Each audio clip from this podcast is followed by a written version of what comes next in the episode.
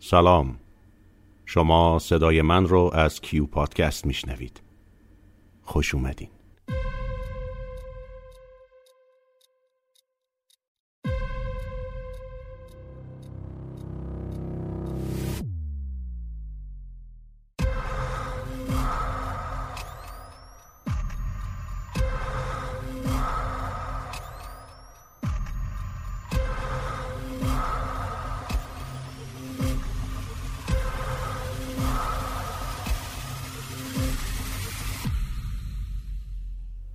فصل پنجم. آخرین گفتگو پیش از صبح دم. میمله از سر شب در انتظار دکتر حاتم بود. او هم آماده شده بود که فردا راهی دراز در پیش بگیرد و به خانهش برود. همه این چیزها و آنچه در این چند روز اتفاق افتاده بود برایش حکم رؤیایی بی سر و ته را داشت. مثل اینکه در عالم خواب و بیداری چیزهایی به نظرش آمده است و اکنون از خودش خجالت می‌کشید و بدش میآمد. چقدر بچگانه رفتار کرده بود و چه ضعفی نشان داده بود و دکتر حاتم حق داشت که او را در دل مثل همان سالهای گذشته تحقیر کند و لایق و قابل چنان رفتار و سرگذشتی بداند. میمله در این میان فقط از تغییری که در احوال شکو پدیدار شده بود تعجب می کرد و نمی‌دانست علتش چیست. اما به او چه مربوط بود؟ شکو هم آدمی بود برای خودش. فردی از افراد بشر و می توانست و حق داشت که تغییر کند خوشحال شود و یا نومید باشد. و میمله مگر انسان بود و مگر می توانست که خودش را با اینها لابلای بشرها جا بزند و با مقیاس های خود آنها را بسنجد. میمله گفت بفرمایید. ضربه به در خورده بود. دکتر حاتم به درون آمد. نگاه آن دو برای مدتی کوتاه به هم افتاد و شک و سوء زن لحظه در فضای اتاق موج زد. میمله گفت خیلی خوب. جن را درآوردید.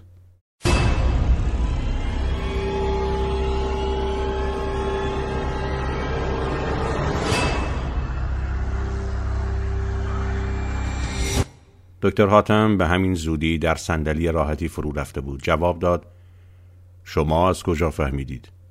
شکو برایم خبر آورد. شکو؟ راستی این شکو کیست؟ شما تا به حال به من نگفته اید با وجود آنکه زیاد اصرار کردم. شما خیلی خسته اید دکتر. مثل اینکه چند سال پیر شده اید. واقعا کار مشکلی بود. شما هم گرمتان شده است. در این هوای داغ چطور زیر لحاف و پتو فرو رفته اید؟ چاره ای غیر از این ندارم. من که نمی‌توانم مثل شما روی صندلی بنشینم. من هم چاره ای جز نداشتم. نه بار اول و نه بار دوم. از چه حرف می‌زنید؟ شما علاوه بر خسته و فرسوده شدن کمی هم اسرارآمیز شده اید. از شکو حرف می‌زنم. ممکن است او را صدا کنید بیاید اینجا. من از تماشایش لذت می‌برم. لذت نامشروعی نیست اما کمی عجیب است. آخر فردا از هم جدا می‌شویم. من نمی‌خواهم این سعادت را به آسانی از دست بدهم. خیلی خوب. این کار مشکل نیست. شما خودتان قبلا پیش بینی کرده اید. زنگ اخبار را فشار بدهید خواهد آمد.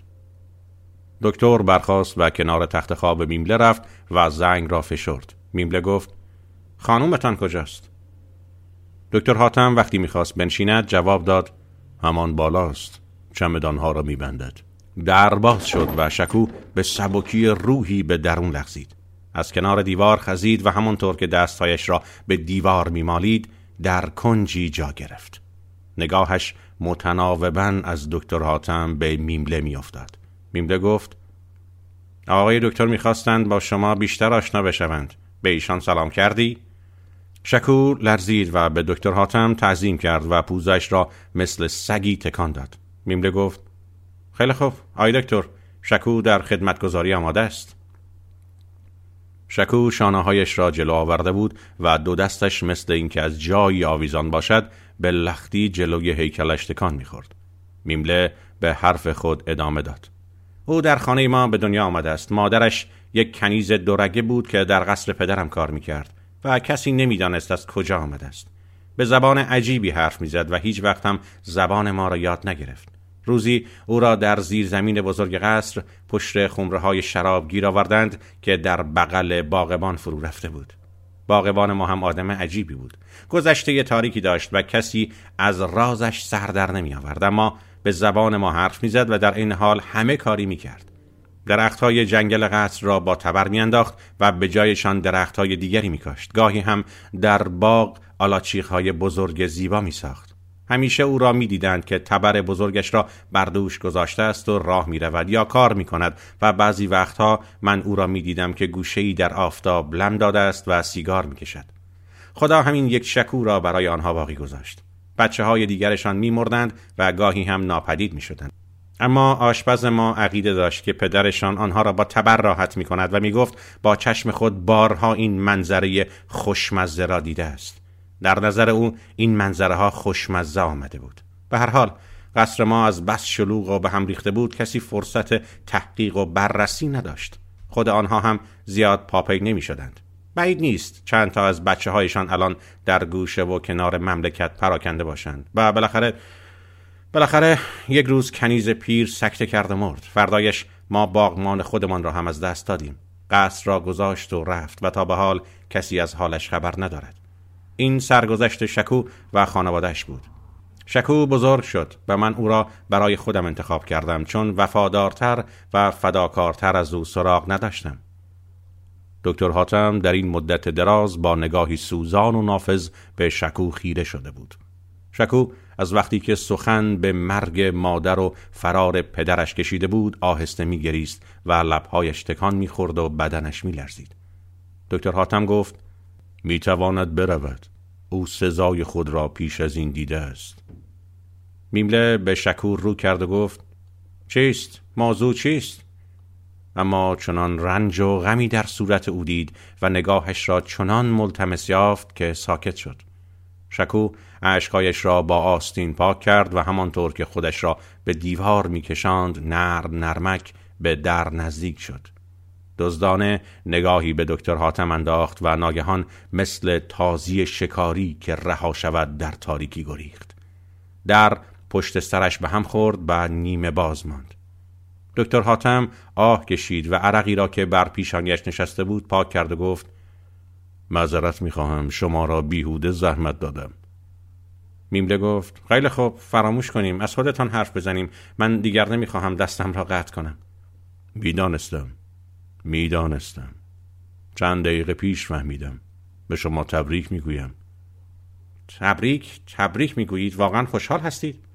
تقریبا زیرا من طبیب هستم و وظیفه طبیب قطع اعضای فاسد است و نه سالم. از آن گذشته فردا این شهر را ترک خواهم کرد. البته نه برای اینکه شما هم از اینجا می روید زیرا به هر حال مهمان خانه ای می توان پیدا کرد.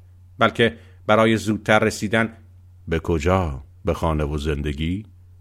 بله به زندگی. چرا من حق نداشته باشم مثل دیگران لذت ببرم؟ از آفتاب و محتاب استفاده کنم سهرخیز شوم غذا بخورم زن بگیرم و لباس های خوب بپوشم؟ آه هیچ کس این حقوق را از شما سلب نمی کند. خودتان دست و پای خود را بریدید و سالها در دخمه ها به سر بردید و غذا و لباس و آفتاب را بر خود حرام کردید. برای اینکه نمی توانستم پیشتر از این نمی توانستم. دکتر شما باید مفهوم واقعی نتوانستن را درک کرده باشید. چون ما به هر حال در چند تکه با هم اشتراک داریم و این بسیار جالب است. لاقل در جاهایی می توانیم به هم نزدیک بشویم. شما هم مثل من از بعد از ظهرها وحشت دارید و نمی‌دانید چگونه آن ساعات شوم و دلهور انگیز را بگذرانید. شما هم گرفتار کابوس و بیخوابی و حالات متضاد هستید.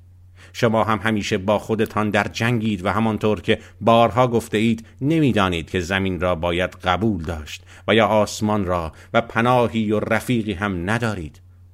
کسی نبوده است که روزی حتی به حرفتان گوش بدهد چه رسد به اینکه گرهی از کارتان باز کند و جوابی به مشکلتان بگوید حالا می توانید؟ آیا واقعا می توانید؟ بله دکتر باید بتوانم زیرا فرصت بسیار کوتاه است و به زودی خواهم مرد آمدن من به اینجا و دیدار شما اگر هیچ فایده ای نداشت دست کم توانست در بروز رستاخیز روح من مؤثر واقع بشود رستاخیزی که بناچار روزی میبایست پیش بیاید. چون من از خودم اطمینان داشتم خودم را می شناختم و می دانستم که محال است غرور و مناعت و ایمانم یک سره از دست برود. نزدیک است که به شما حسد ببرم. شما از چه چیزهای خوبی حرف می‌زنید؟ غرور، اطمینان، اعتماد و چه ایمانی به نیروهای درون و به شخصیت خودتان دارید. حالا سوالی دارم. و کینه چطور؟ آن را در خود کشتم. زندگی پاک و آفتابی با کینه و بدی سازگار نخواهد بود. دکتر حاتم اندکی سکوت کرد و پس از آن با لحنی سنگین و کوبنده پرسید چگونه کشتید؟ میمله آشکالا لرزید دکتر حاتم کوبنده تر و سهمگینتر گفت سردتان است آن هم در این شب گرم میمله دندانهایش را سخت به هم فشرد و از میان آنها گفت با مشقتی باور نکردنی او را کشتم فکر می کنید به همین سادگی و آسانی بود؟ نه این فکر را نمی کنم اما چه لزومی داشت؟ های میمله سرخ و ملتهب شده بود. دکتر حاتم گفت بدون او چگونه زندگی برایتان قابل تحمل است؟ در زندگی همه چیز باید وجود داشته باشد. میمله که هنوز میلرزید جواب داد من از کینه حرف می‌زدم. آیا شروع یک حیات تازه با کینه ورزیدن جور در میآید من هم شما را بخشودم حتی او را. او را بخشودم و فراموش کردم.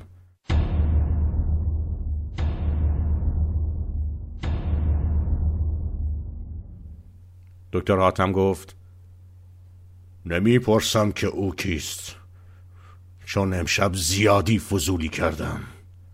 کنجکاوی طبیعی است اما شما نمیشناسیدش خیلی خوب بس بگذارید من این چیز طبیعی را به حد وفور داشته باشم فردا به کجا می روید و چگونه و پس از آن چه می کنید؟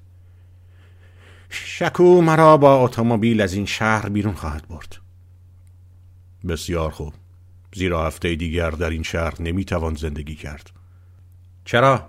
مگر چه اتفاقی خواهد افتاد؟ دکتر حاتم لبخند زد. میمله گفت پس شما همه کاره اید طبیب و غیبگو و شاعر و فیلسوف؟ این بار نوبت دکتر حاتم بود که اندکی مرتعش بشود. هر دو به هم خیره شدند و لحظه سکوت در آینه قدی و ماه و ستاره های سقف برق زد. سرانجام دکتر حاتم به سخن درآمد. شاعر و فیلسوف مگر من برایتان چیزهای بیمنی خواندم و یا سرتان را با حرفهای بی سر و ته درد آوردم؟ نه طبیعی است. هر پزشکی خود به خود کمی هم غیبگو و شاعر و فیلسوف است. پس گوش کنید. این شهر کوچک قشنگ مبدل به گورستان کوچک قشنگتری خواهد شد. میمله خندید. خیلی خوب خیلی خوب. من از شوخی های ترسناک بدم نمی آید و دیگر چه می شود؟ دیگر هیچ چیز. همین کافی است که هر کس را از خنده روده بر کند. بعد از آن به خانه و شهر خودمان می رسیم من این شیشه ها را پیش سگ ها می اندازم و کارهایی را که عمریست نکردم اما هر روز و هر شب با فکرشان کلنجار رفتم شروع می کنم خانم را رنگ و روغن می زنم صبحها زودتر از خواب بلند می شوم دندانهایم را مرتب مسواک می کنم به این ترتیب قطره ناچیزی می شوم در این دریای بزرگ در این اقیانوس یکسان و یک رنگی که اسمش اجتماع آدم هاست. یکی مثل آنها می شوم با همان علاقه ها و عادات و آداب. هرچند که حقیر و پوچ و احمقانه باشد و با آنکه خودم آنها را صد بار به مسخره گرفتم. اکنون من میان زمین و آسمان معلق ماندم. تنها هستم و به جایی و کسی تعلق ندارم و این به جای آنکه برایم فخر و غروری بیاورد رنجم می‌دهد. ممکن است حالا افکارم خیلی عالی باشد. آدم واقع بینی باشم که همه چیزهای باطل و پوچ را احساس کرده است و ممکن است کسی باشم غیر از میلیون ها نفر مردم عادی که مثل حیوان ها می‌خورند و مینوشند و جماع می‌کنند و میمیرند. اما همین هاست که عذابم می‌دهد و به نظرم پوچتر و ابلهانه تر از هر چیز میآید. از این پس من یکی از هزارها خواهم بود. یکی از میلیون ها و در طبقه ای جا خواهم گرفت و دیگر آسوده خواهم شد. مثل همانها می‌خورم و مینوشم و جماع می‌کنم و زندگی را جدی و واقعی می‌گیرم. دکتر حاتم به میان حرف او دوید و گفت معذرت می‌خواهم. زیاد حرف زدن برای شما خوب نیست. از آن گذشته مثل اینکه حالا دیگر شوخی می‌کنید. خیلی خوب. ممکن است آهسته تر حرف بزنید. بعد از آن چه می شود؟ بسیار عالی می شود آن وقت هست که من دیگر احساس تنهایی نمی کنم. مثل حالا در فضا معلق نیستم. تکلیفم معلوم شده است و به جایی تعلق دارم. به آسمان طبقه خودم ایمان میآورم و با ریشخند و آسودگی به آن نداهای همیشگی درونم گوش می دهم. آن نداها که همیشه از ابتزال و یکسانی بر حذرم داشتند. راستی آیا چه خواهند گفت؟ اینکه تسلیم شدم و یا بر فهم خود گذاشتم و پوچی و بیهودگی را باور نداشتم. بگذار بگویند دیگر به خودم زحمت نمی دهم که با زبان و عمل جوابشان را بدهم. طبقه من اجتماع من و همان دریای بزرگ یک رنگ و راکد و یک نواخت لابد از عضو خودشان از قطره کوچک گمنام و بینام و نشان خودشان دفاع خواهند کرد. درست است. آنها وکلای زبردستی هستند و این هم درست است که شما واقعا عوض شده اید می توانم خواهش کنم که آدرس آیندهتان را برای من بفرستید یا همکنون لطف کنید. گاهی من و ساقی به شما سری می‌زنیم و خانواده خوشبختتان را می‌بینیم و یاد این روزها را زنده می‌کنیم. از شما متشکر خواهم شد. حتما به ما سری بزنید. من و شما با این کار ثابت می کنیم که حتی گرته ای هم از آن شکها و سوء زنهای قدیم در دلمان باقی نمانده است. سوء زنهایی که لاقل در من وجود نداشته است و حالا چه کمکی می توانم به شما بکنم؟ آخر بگذارید برایتان کاری کرده باشم. شما که پول را نپذیرفتید. قبول می کنید که این پول هم مثل صاحبش در هوا معلق مانده بود و تکلیفش معلوم نبود؟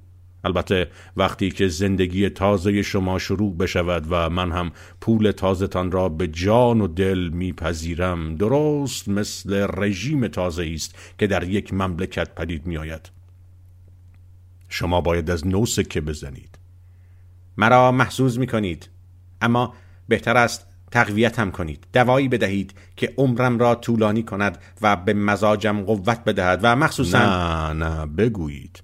چرا خجالت می‌کشید؟ می‌دانم که می‌خواهید زن بگیرید و بچه های زیادی به وجود بیاورید و مسلما با وضع کنونیتان احتیاج به مداوا و تقویت دارید. بله باید به من آمپول بزنید. یا چه می‌دانم دوایی بدهید که نیروی بدنی و جنسیم را اصلاح کند. مخصوصا حالا که روحم آماده تحول شده است باید تنم را هم آماده کنم. من مخصوصا داروهای موثری دارم اما اگر خودتان نمی گفتید هرگز از آنها حرف نمی زدم چیست؟ شربت است؟ نه آمپول است. برای اینکه جذب روده شما ضعیف است و داروی خوراکی به دردتان نمی‌خورد. به علاوه تاثیر آمپول زیادتر است. این آمپول ها درست یک هفته پس از تزریق اثر خواهند کرد و شما هم که شتاب زده اید و مهلتی ندارید و هرچه زودتر می‌خواهید زندگی جدیدتان را آغاز کنید. البته نوع دیگری از آن هست که تأثیرش دیررس است. نه نه نه نه از همان زودرس ها هر چه زودتر بهتر. میترسم که هر آن نظرم عوض بشود و باز مجبور بشوم که همین زندگی مهنتبار و کشنده را ادامه بدهم. بنابراین آماده باشید. خیلی زود آنها را از مطب خواهم آورد.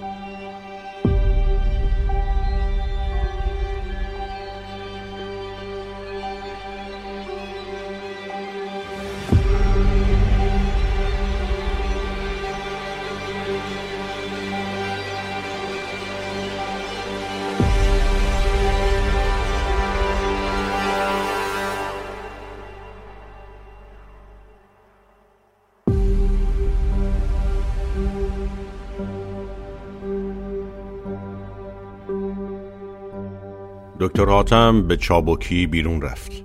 میمله در آینه روبرو به خود خیره شد.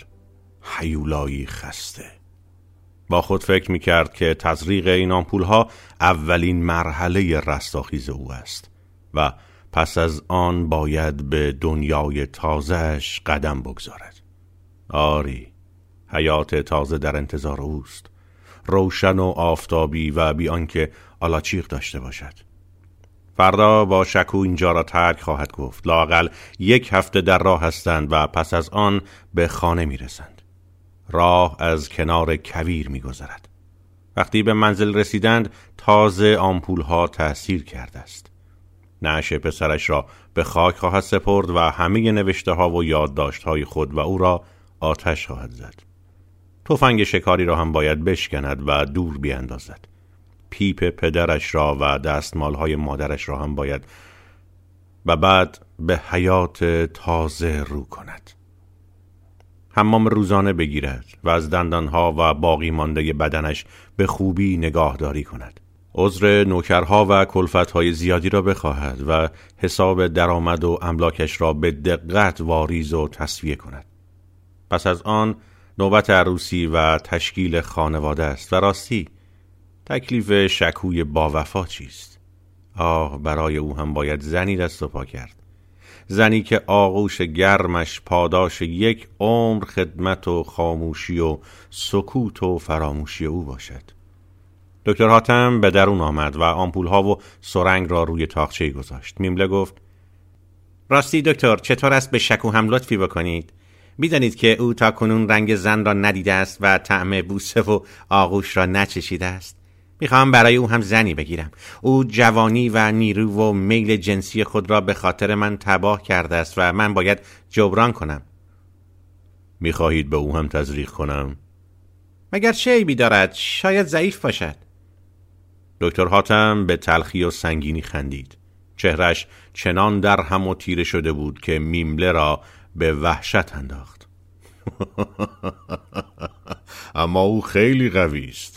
نمی‌خواهد دلتان به حالش بسوزد. شما از کجا می‌دانید؟ معاینش کردم. میمله به دکتر حاتم خیره شد. دکتر حاتم چنان سرد و بی ایستاده بود که گویی مجسمه سنگی است و نباید از او انتظار توضیح و پاسخ داشت. میمله حیرت و شگفتی خود را فرو خورد. دکتر حاتم پیش آمد و آستین میمله را بالا زد. اینک هر دو در آینه روبرو و در شیشه های دق و پراکنده سقف جای گرفته بودند. میمله پرسید در رگ می‌زنید؟ دکتر حاتم به جای اینکه به او پاسخ بدهد زیر لب زمزمه کرد. از آن گذشته شکو باید مواظب به حال شما باشد. این دوا یک هفته در بدن شما خواهد ماند. یعنی همان وقتی که در راه هستید و ناچار ضعفهایی برای شما پیش خواهد آورد. این است که شکو را باید معاف کنیم که بتواند ماشین را براند و شما را سوار و پیاده کند و پرستارتان باشد و بالاخره به جایی برساند. در آن بیابان دور و دراز و خشک و سوزان نه آدمی هست و نه آبادی و نه جایی برای استراحت. میمله گفت خیلی خوب هر طور صلاح می‌دانید. به هر حال از شما متشکرم. اولین قدم را به سوی زندگی تازه و دنیای سعادت بخش آیندم به کمک شما برمیدارم. دکتر حاتم گفت این وظیفه من است. این وظیفه من است و شما بیهوده با الطاف خودتان شرمندم می کنید سر میمله با چشمهایی مثل چشم گوسفند به سوی بازویش برگشته بود. دکتر حاتم بر روی میمله خم شده بود و نگاهی شرربار و بیحوصله داشت هر دو حرکت کند و غلیز مایه را که با خون مخلوط شده بود در سرنگ دنبال می کردند. دکتر حاتم آمپول را در رگ زده بود. ناگهان صدایی از پشت در برخاست. دکتر حاتم در دل گفت شکو شکو تو باید زنده بمانی تا تشنج و احتضار ارباب محبوبت را در میان صحرای بی آب و علف و در وسط جاده دور و دراز ببینی و آنگاه ندانی چه باید کرد. و باید سالها زنده بمانی شاید روزی پدر پیرت را و یا برادران و خواهران ناشناست را در گوشه ای از این دنیا بیابی و از آنها بگریزی و در آن بیابان فراخ که در آن نه آدم هست و نه آوادی و نه جایی برای استراحت نعش بیجان اربابت بر روی دستهایت سنگینی می کند و تو نمیدانی چه باید کرد. و با خود خواهی گفت که فقط جا برای دفن کردن هست و به گور سپردن. و آنگاه شنهای سوخته روان که از دل کویر برخواستند او را در کفن داغ خود به دور دست ها خواهند برد و هنوز تو زنده ای و دیگر کسی نیست که برایش وفادار باشی و فداکاری کنی. آن وقت در آن ساعتهای شوم و تاریک تنهایی و در آن ظهر گرم بی آب که ریگ بر تنت میکوبد همه آن لذتهایی را که از تن ساقی من چشیده ای پس خواهی داد. میمله گفت آخ آخ آخ. و دکتر حاتم سوزن را از رگش بیرون کشید. در آینه روبرو و در ماه و ستاره های دق و اندوهگین در سراسر سقف و در کمرکش دیوارها تصویرهای فراوان آند و در زوایای گوناگون فرو شکست و منعکس شد و در هم آمیخت و آنگاه از هم جدایی گرفت. دکتر حاتم از میمله دور شده و به سوی تاخچه رفته بود. اکنون در آسمان اتاق در ملکوت ماه و ستاره های لاغر و شرم زده و در تلعلع رنگین و سرگیجه آور دیوارها سکوت و آرامش و خاموشی بود. ابدیتی ظلمانی بود و تنها بر آینه قدی حیولای ناقص و بی حرکت با چشمانی نامفهوم و نگاهی سرد نقش بسته بود. با صدایی نرم مثل تنین پای کسی که روی نمد راه برود از پشت در برخاست. نقش آینه تکان خورد و به سوی صدا متوجه شد. دکتر حاتم نیز از فراز شانه خود به در نگاه کرد. شکو از درز در سر به درون آورد و به آنها چشم دوخته بود. دیده می‌شد که قوس کرده است و گونه هایش فرو رفته است. انگار چیزی را میمکد. پا به پا می کرد و دم به دم مفش را بالا می کشید و پوزش آهسته تکان می خورد. میمله فریاد زد برو برو بیرون! شکو بی صدا و خاموش ناگهان مثل تیری از شست رها شد و در فضای تاریک بیرون اتاق فرو رفت.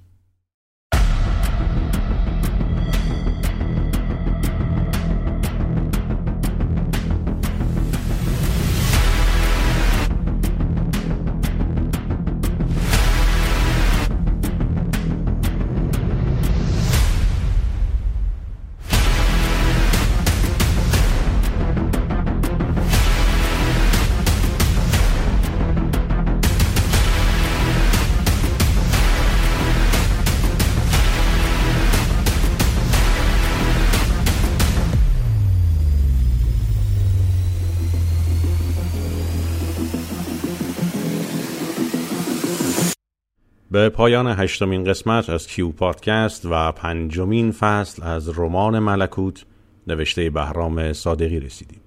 امیدوارم انتظار شما دوستان عزیز و جانان خودم رو تونسته باشم برآورده کنم و آرزوم اینه که لذت کافی هم برده باشید.